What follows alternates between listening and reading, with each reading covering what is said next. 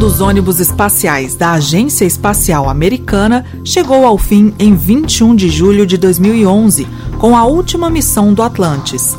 A viagem, que durou menos de duas semanas, encerrou um programa de três décadas de voos tripulados nessas espaçonaves recuperáveis, somando um total de 135 missões.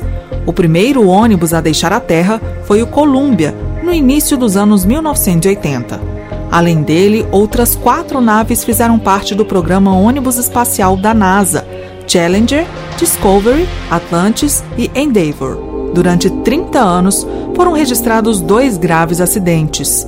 Em 1986, o Challenger explodiu após a decolagem.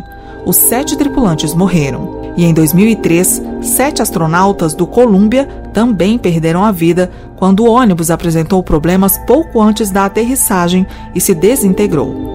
O ano de 2011 marcou o fim do programa do ônibus espacial com a aposentadoria das demais aeronaves.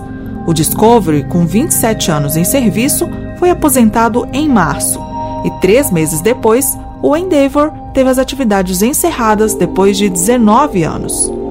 Logo depois chegou a vez do Atlantis. Em julho daquele ano, milhares de pessoas foram até a costa espacial da Flórida para ver o Atlantis decolar pela última vez em 8 de julho de 2021.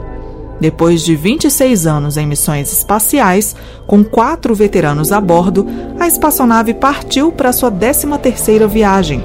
Menos de duas semanas depois, aterrissou em segurança. Tripulantes de 16 países passaram pelo programa Ônibus Espacial. Foram realizadas 133 missões com sucesso. Apenas duas, nos anos de 1999 e 2007, foram comandadas por mulheres. História hoje, redação Beatriz Evaristo, sonoplastia José Maria Pardal, apresentação Jéssica Gonçalves.